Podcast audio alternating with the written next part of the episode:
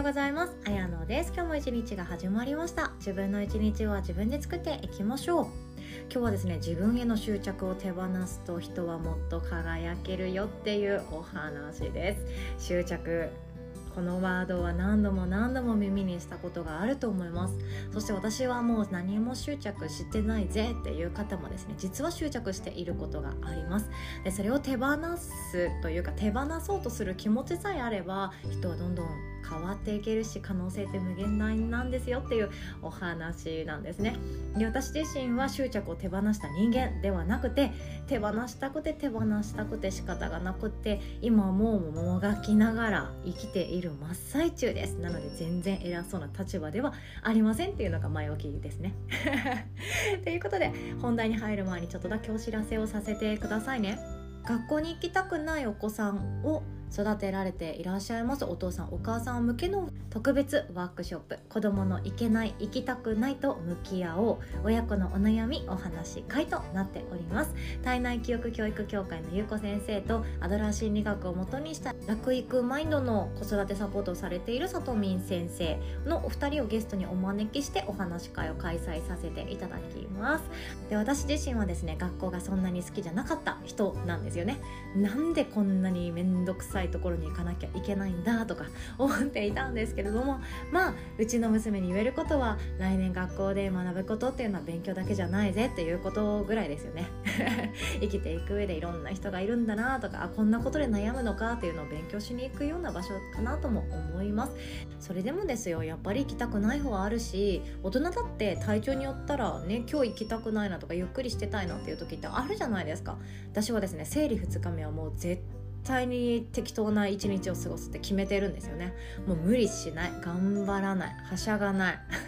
のんびり過ごすって決めているっていう大人なんですよね、私は。って思ったら、子供にいやどんな時も行ってきなさいよとか、学校の勉強がついていけなくなるからもう行ってください、自分の今日仕事が入ってるので行ってくださいっていうので、なんか私もちょっと言われて嫌だったなーって思いがあるので、どうして行ったらいいのだろうかって思ってる真っ最中なんですよね。近くの友達に聞いてほしいわけじゃなくって、誰にでも話したい話でもなくって、なんなら共感し合える人にだけおしゃべりしてみたいなって言ってる方のおしゃべりの場をご用意させていただきましたので、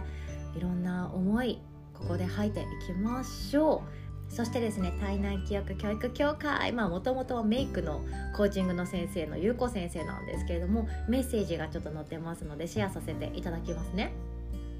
ゆうこさんからのメッセージということで、あなたは体内記憶って聞いたことありますか？お母さんのお腹の中にいた時の記憶、お空で魂だった時の記憶、赤ちゃんとしてこの世に誕生した時の記憶。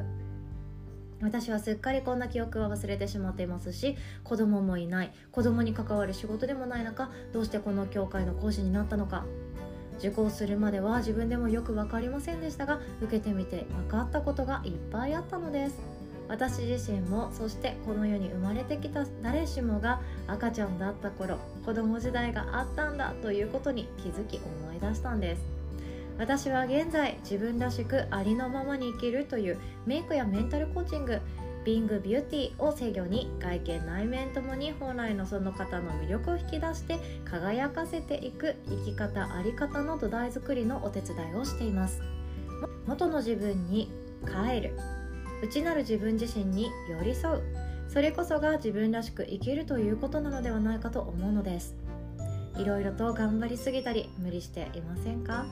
無理に自分の感情を見ないふりをしたり、相手を優先させて相手のペースの中で生きていませんか？周りから求められる自分を演じていませんか？相手を幸せにしたいという思いは、赤ちゃんの頃からもともと持って生まれたものなんです。お母さんを幸せにするために生まれてきた、これがベビーミッションの一つなので、誰しもが持っているのは相手を幸せにすること。ただ、相手のことばかりを優先してしまいがちな育ち方をしてきた私たちは、ある時自分自身が枯渇していることに気づき、こんなに頑張ってるのに認められない、幸せってなんだろう、こんなことが疑問に思い始めるわけなんですね。幸せいっぱいで生まれてきたはずの私たちは、育っていく過程でその幸せをどこかに置き忘れてしまっている。かくいう私もその一人でした。私たちが本当の意味で感じる豊かさや幸せとは一体何だろう。もっと楽に楽しく生きようよ。何でも話し合える安心安全信頼のある場所を作りたいという思いで、これを開催する運びとなりました。ということで、こんな素敵なゆうこ先生、そしてさとみん先生をお招きしてのお話会となっておりますので、ぜひとも楽しんでいただけますと嬉しいです。一人じゃないよっていうのが一番ですね。そして今回はこの不登校とか学校に行きたくない問題を解決するための場所じゃないんですね。その意見もあっていいよね、そんなこともあっていいよね、じゃあ私はこうしたいなっていう風に一歩未来に向けて前向きに前進できるような場所にしております。でこれを聞いている方がですね、全然悩んでいなくっても周りで悩んでいそうだなっていう方がいらっしゃれば、このワークショップの URL をですねシェアしていただけますととてもとても嬉しいです。ということで本題に行きましょう。今日は執着のお話ですね。で執着って物とかが一番多いんですよ。そのゴミ屋敷とか、あとは何でしょうね、物が捨てられない人のお家、これは物に執着してるって言っています。で私もだいぶマシになったんですけど、もともと育った家がもう物だらけだったので、なんていうか物を捨てるっていうか物が散らかってるのが平気な方なんですよねそうなんですよ。物で散らかってる中で生きていくと、その免疫が強いんですよね。シンプルですっきりしているお家の方が不安に思えてしまったりとかもするくらい、あ、なんか散らかってるとか生活感がある、あ、安心できるって思っちゃったりするので、いや私ちょっと本当に良くないなって今反省しています。本当に反省してます。なので今月はですね、私の家のデトックス週間、デトックス月間として活動しているんですよね、密かにまあ全然追いついてないんですけど、まあ、こんな形で物に執着することってありますよね。気に入った洋服があったりとか、あとはその洋服とかカバンとかアクセサリーに思い出がついている場合って、それを捨てることができないっていうことがあります。ただ全然使っていないとかもありますよね。で私の友人はですね、妊娠出産を経てプラス10キロ近くいっちゃったんですけど、その洋服をまだ置いてるんですよね。でもそれを捨てられないって、いつか着れると思うから捨てられないって言ってるんですけど、なんかまだ着てないんだよねって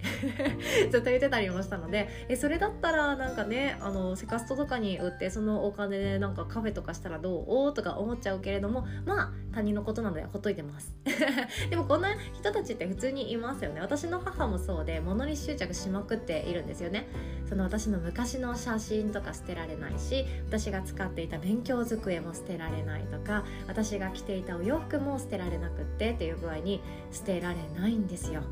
捨てられなくって、で私が使っていたピアノも、毎日毎日弾いていたアップライトのピアノがあったんですけど、これをですね、捨てられないお家にあるとどうなるかっていうと、もういい感じの洗濯物を気になってたんですよね私が家を出ててから、そのピアノって上とその鍵盤の蓋の上に物が置けるちょうどいい洗濯物置きになってたんですよね。もう本当に悲しくって、最初なんてピアノの鍵盤の蓋の上は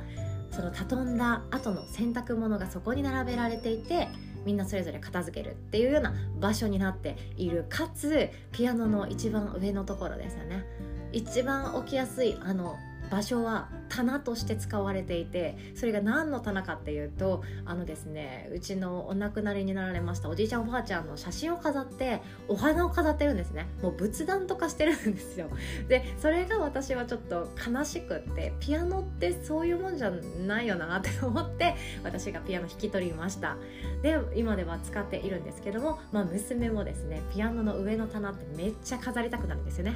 でお気に入り そのディズニーで使った用品とかを飾って思い出に浸っています。まあそれはちょっとね、これから一緒に話し合いながら進めていこうと思ってるんですけど、捨てられないとか処分ができないっていろいろと抱えていて、それって昔ながらではあるかもしれないんですけど、みんな持ち家でしたよね。持ち家で戸建ての人が多いから、なんていうか収納が何とかすれば出てくるんですよね。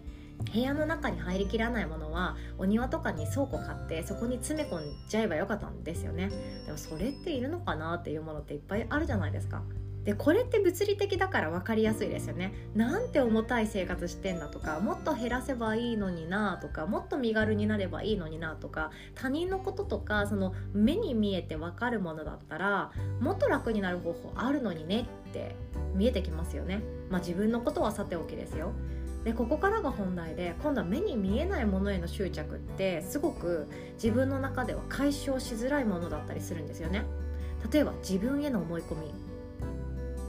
これ執着してる人多いんですよ。最近よくあるのがですね、手相鑑定の中とかでも、いや私はいい恋愛をしてこないんですよねとか、いやなんとなくだけれども幸せな結婚ができそうな人じゃない人にばかり自分が恋しちゃうんですよねっていうことを、これって蓋を開けてみると何かというと経験なんですよね。ただ自分がその時恋に落ちた相手がそういう人 でそういう経験をしています、もしくはしましたっていう経験なんですけど、それってまあ2回3回と続くと癖になっている場合もあるんですが、私はそういう恋愛しかできないって思い込んでいる場合もあるんですよね。他にも対人関係とかでこういう人、ちょっと強気な人がいたら私は構えちゃってその場を楽しめなくなってしまうっていう思い込みとか、合コンで嫌な経験をしたことがある人、ちょっと笑い物になったりとか、うまくいかなかった、恥ずかしい思いをしちゃったとか、そんなこともあるかもしれないんですけど、そういう人っていや私は合コンが本当に向いてないんですよねって思っちゃったりするんですよね。でもこれって本当ですかって聞いてみると、たった1回の出来事だったり、たった2人の人との関係だったり、そんな感じなんですよね。これって人間生きてる限り、私たちって毎日毎日更新されていくし進化されていくわけなんですけども、ずっとそこの過去に執着しているっていう状態なんですよ。自分への思い込みやってませんか？私ももちろんそうだったんですよね。でもそれに気づいてから人生が変わり始めたので、今日は声を大にしてこの過去への執着、心の執着、自分への思い込み、これを取り外すと自分の人生もっと面白くなるよって伝えたいんですよね。私自身はなんでしょうね、会社員として生きていくのが合っている人間だろうなって思ったんですよね。特技もないし、人より秀でるような才能もないし、もうこれに没頭してますっていう趣味もないし、とりあえず結婚して普通に幸せな家庭築けたらいいかなみたいな、そんでお金に困らなかったらいいかなみたいな感じの毎日を20代の前半って送っていたんですよね。で自分のゴールがなかったんですよね。でその時の私って才能がないって思っている、特別なことがないって思ってるから、個人で稼ぐのは無理だって思ってるんですよね。そして自分の興味があることがわからない、好きなものがない、好きを仕事にするってかっこよさそうって思うけど、私には好きなものがない、いやどうしよう、私ってなんて残念な人間だってぐらいまで思っていた時期があったんですよね。でもそれって思い込みなんですよ。ただ経験してないってだけの思い込みですよね。まだ知らない、まだ本当の自分に気づいてない、こういうことってあると思うんですよね。でもそこから私は仕事を辞めて、全然違う自由業に、自由業ですよね、自由業に入っていって、そこに至ってもですね、思い込みっていうものはどんどん邪魔してきました。例えば子供がまだちっちゃいうちに仕事を始めようとするなんてナンセンスだ、これうちの両親世代からの人に言われましたね。まだちっちゃいうちだからさ、自分が見ていたいあげたいよねっていう、それってあなたの価値観だよねって思うけれども、私的にはそれが正しいよっていう風に思うような言われ方をしたって思ってるんですよね。これも思い込みの一つだと思うんですよね。誰かの正しい、これがいいんじゃないか、なんなら私もそっちの道に行った方がいいんじゃないかって思っているけど、本当かなっていう不安な時って、そっちに行った方がいいよね、これがきっと正解なんだよねっていう思いがあるはずなんですよね。でもそこで私はいや違うなと思って、何かハンドメイドでできることを始めてみたりとか、あとはわざわざ託児所とか一時預かりに行ってヨガの資格を取ったりしてっていう風に、自分のやりたい方向、それでもやりたい方向っていうものを選択し始めたわけなんですよね。で今度そこのヨガなんですけど、私はもうこの前も喋ったんですけど、運動音痴な上に体が硬い方なんですよねでなんていうか、人格者でもないし、できないこといっぱいあるし、なんか苦手な人もちゃんといるし、だからヨガの先生不向きだよなって客観的に思ってたんですよね。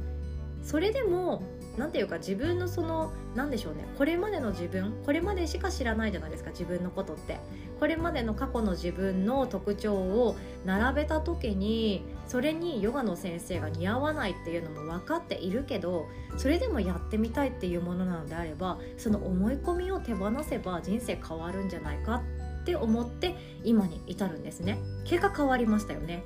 私はいろんなそのなんでしょうね、ヨガの先生に似合わないようなこれまでの経験も踏んできたし、運動神経超悪いです。短距離走と反復横跳びしかマジでできないんですよねそんな人がやっているんですよね。苦手な人ももちろんいるから、誰でも教室来てねって書いているけれども、チラシとかに書いてるけど実は来てほしくない人もいてみたいなねそんな弱っちい私なんですよね。でもそれでも自分の思い込みを捨てないと一歩が踏み出せなかったんですよ。そして一歩が踏み出せないなとか、もうちょっと学んでからこれやろうとか、もうちょっと経験値を積んでからやろうと思っている方、それが1年2年3年5年10年って経ってしまった方、こういう方はですね、自分の思い込みも捨てちゃっていいんじゃないかなって思うんですよね。何かがないと何かをチャレンジしちゃいけないっていうルールってこの世にはなくって、面白そうって思ったらチャレンジしてよくって、これ好きだなって思ったら人に紹介してよくって、そんな感じなんですよね。で、自分が経験した辛かったことや苦しかったこと、失敗したことっていうものが特別な人間じゃなくてもシェアしていいわけなんですよ。本当は世界ってその型にはまったルールとかってないはずなんですよね。でも私たちの思い込みがそうさせてます。私にとって仕事ってこうだなとか、私にとって家族ってこういうものだなとか、結婚ってこうだなとか、友達ってこうだなって思っている以上は、その思い込みに引っ張られていきます。結婚って辛いんでしょ、結婚って大変なんでしょ、結婚って厳しいんでしょって思いながら結婚した人は、結婚は修行だと思ってます。そんな感じですよ。自分の思い込みで人生って決まっていきます。だったら手放すのもありなんじゃないかなって私は思っております。ということで今日はこんなお話でございました。最後までお聞きくださりいつも本当にありがとうございます。お互い素敵な一日を作っていきましょう。おしまい。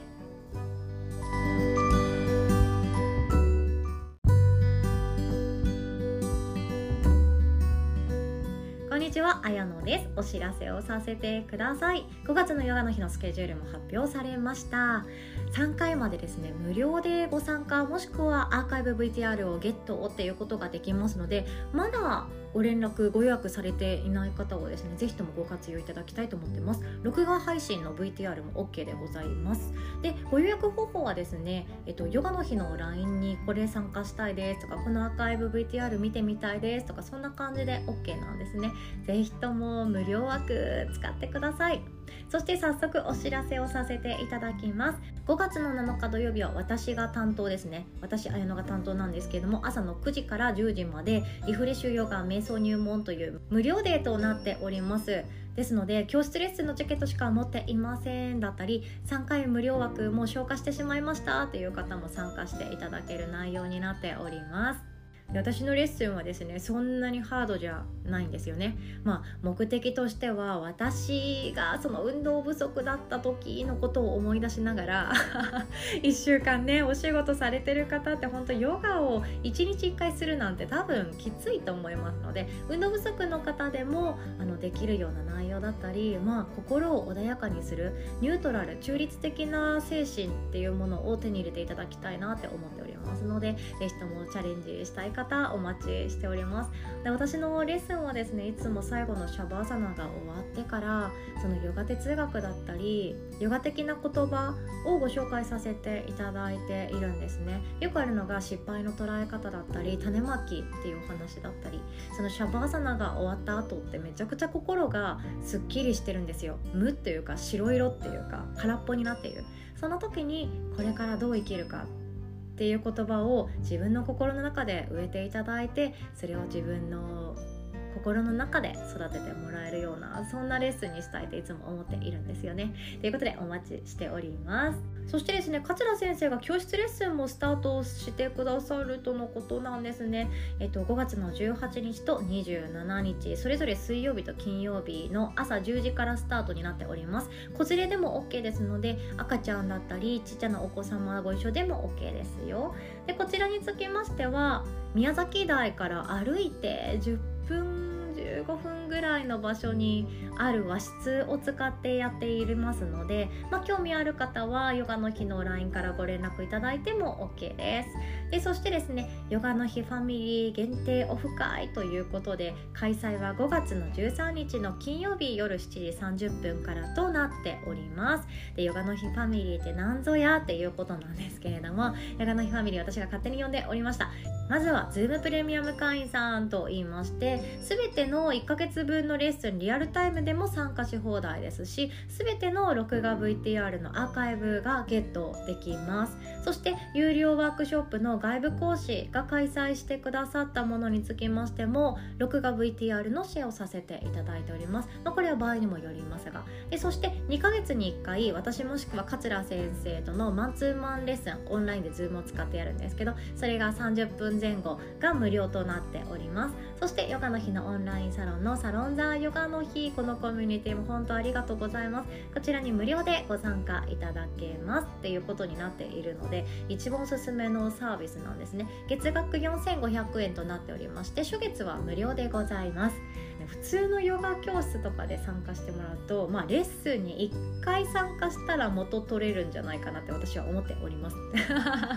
でですね、その2ヶ月に1回マンツーマンレッスンしますよという中身もまた、ホームページに載せますね。その中で桂先生はマタニティだったりとか、あとは食事、食育とかそういうことにも詳しいですし、ダイエットとかも詳しいんですよね。で、私は手相鑑定とかビジネスコーチングとかもできますので、自分でどういう風にやっていきたいかわからないとか、そういうご相談も直接オンラインで2人きりでお話できますので、2ヶ月に1回喋りたいなという方はですね、ほんと Zoom プレミアムが一番お得ですね。で、手相鑑定で4500円って多分ないのでありませんので、これが一番安いんじゃないかなって思っております。で、そしてサタデープレミアム会員さんっていうのがありまして、それが土曜日の朝ヨガのリアルタイムでご参加し放題、そして土曜日のレッスンの VTR すべてゲットできます。で、加えて平日のレッスンだったり座学ワークショップのお好きなものを毎月1本無料でプレゼントしております。そして特別外部講師をお招きしたワークショップの録画 VTR も外部講師さんが OK だよ、シェアしていいよって言ってくれたものにつきましてはシェアさせていただいているんですね。で、こちらがサタデープレミアム会員さんも初月が無料で1980円となっています。安いんですけどね。で、これでサタデープレミアム会員さんもサロンザヨガの日オンラインサロンにはご入会いただいておりますので、オフ会などでいつも盛り上げていただいて本当ありがとうございます。で、そしてオンラインサロンだけでいいやっていう方はですね、サロンザヨガの日っていうところの会員さんで月額980円となっているんですね。で、こちらの方はどういうメリットがあるかっていうと、レッスンには参加できないんだけれども、過去の座学だったり過去のヨガレッスンだったり、あんまり激しく動かない系のリラックス系のヨガだったりで VTR だったりっていう、いろんなそのヨガの日でやってきたレッスンだったりワークショップですよね。それが、30分から1時間のものが1週間に1回ゲットできます。すでにたくさん投稿してますので、それ過去に遡ってずっと見続けることができますので、好きなレッスンがあったり好きな座学があったら繰り返し使っていただいてもいいかなって思っているんですよね。この方々を私はヨガの日ファミリーと呼んでおります。で、そしていろんな悩み、特にチャレンジをされている方が多いので、その方々がどんなことで悩んでるかとか、どんなことが知りたいかっていうのをメインにオフ会だったり勉強会っていうものを開催しておりまして、それが5月13日の夜7時半から開催しますっていうことなんですね。今回はメルマガ講座となっております。メルマガって書いてメルマガを運営する側なんですけど、これってもう知らない人本当損なんですよね。言いながら、書くっていうことって、ただ書くって書けない人多いんですよ。何書けばいいのさとか、私のこの文章でいいのかなという不安に思う人って多いんですけど、それもやり方がありますので、それをお伝えさせていただきます。このオフ会につきましては、私が開催しておりますウェルビングパーミスト手相家養成講座の仲間もご参加 OK にしておりますし、加えて限定配信の音声プレミアムパートナーをご登録してくださっている方につきましても、オフ会に無料でご招待させていただいておりますので、まあ、いろんな方とねお話できるがすごく楽しみにしております、というお知らせでございました。でそしてですね、5月16日月曜日は私が特別ワークショップですね、くびれを作るヨガトレということで、こんなラーメン大好き、運動あんまり好きじゃないっていうこんな私でもくびれの作り方を知ってるか知らないかなんですよね。そしてくびれ作るって、まあねじればいいんでしょとか思ってる方もいるかもしれないんですけど、実はそうじゃなくって、筋肉の動きとかをしっかり知っているだけで、まあ天然のガードルと呼ばれるところを鍛えていくだけで太りづらい、まあお腹は出ないよねっていうような形になっていきますので、それ学んでいきたいと思っております。そして桂先生が乳がんヨガも開催してくださっておりますので、お話し会したい方はぜひともお待ちしております。そしてですね、今回の録画 VTR はですね、桂先生が股関節の働きを良くするピラティスとなっております。でそして私はですね、生きるを楽にするセルフコーチングのやり方をシェアさせていただきます。そして今月もですね、無料で開催しております手相を見るワークがですね、5月の21日朝10時30分からスタートとなっておりますので、まあ手相の鑑定をしてもらいたいではなくて、見れるようになりたいなとか、周りの人たちの何かサポートがしたいなとか、アドバイスできるようになりたいなとか、コーチとかカウンセラー、セラピストとかされてる方でワンランク上の手厚い内容をお伝えしたいなとか、そういうのでもいいかなと思っておりますので、ぜひともご参加くださいね。前回も本当盛り上がりまして事前にですね、どんなこと知りたいですかっていうのをもう聞きまくってからスタートしてるんですね。っていうのも、何が知りたいか分からずにワークショップ参加した場合って、ただ終わっていくんですよ、ワークショップが。あ、何か学んだ気がするで終わるんですけど、私は今日これを知りたいですって自分で言うことによって、それは自分のものになるんですね。理解が深まるんですね。それが一番大事だと思ってますので、まあ手相家にならなくっても見れたらいいなって思ってる方、ぜひともお待ちしております。今キャンセル待ちになってると思うんですけども、ご予約していただけましたらですね、 OK にしようと思ってますので、ぜひともお気軽にご参加くださいね。ということで、他にもヨガレッスン、30分レッスンだったりワークショップご用意しておりますので、詳細はスケジュールからご確認いただけますと嬉しいです。お会いできるのを本当に楽しみにしております。では最後までお聞きくださりありがとうございました。おしまい。